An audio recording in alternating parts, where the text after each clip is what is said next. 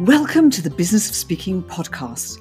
No waffle, straight to the point advice and tips for professional business speakers from International Speaker Bureau owner Maria Franzoni.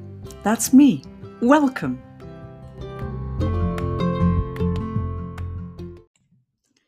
Speakers need to stand out. They need to be unique. And often you're trying to find what is that USP about me? What is what is it? What can I say?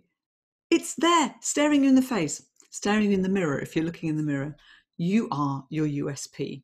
So tell us about it. Tell us what got you to where you are. What is your experience, your expertise? What did you do before you were a speaker that has made you uniquely qualified to talk the way you talk about your area of expertise or to deliver your area of expertise in whichever form that you deliver it in?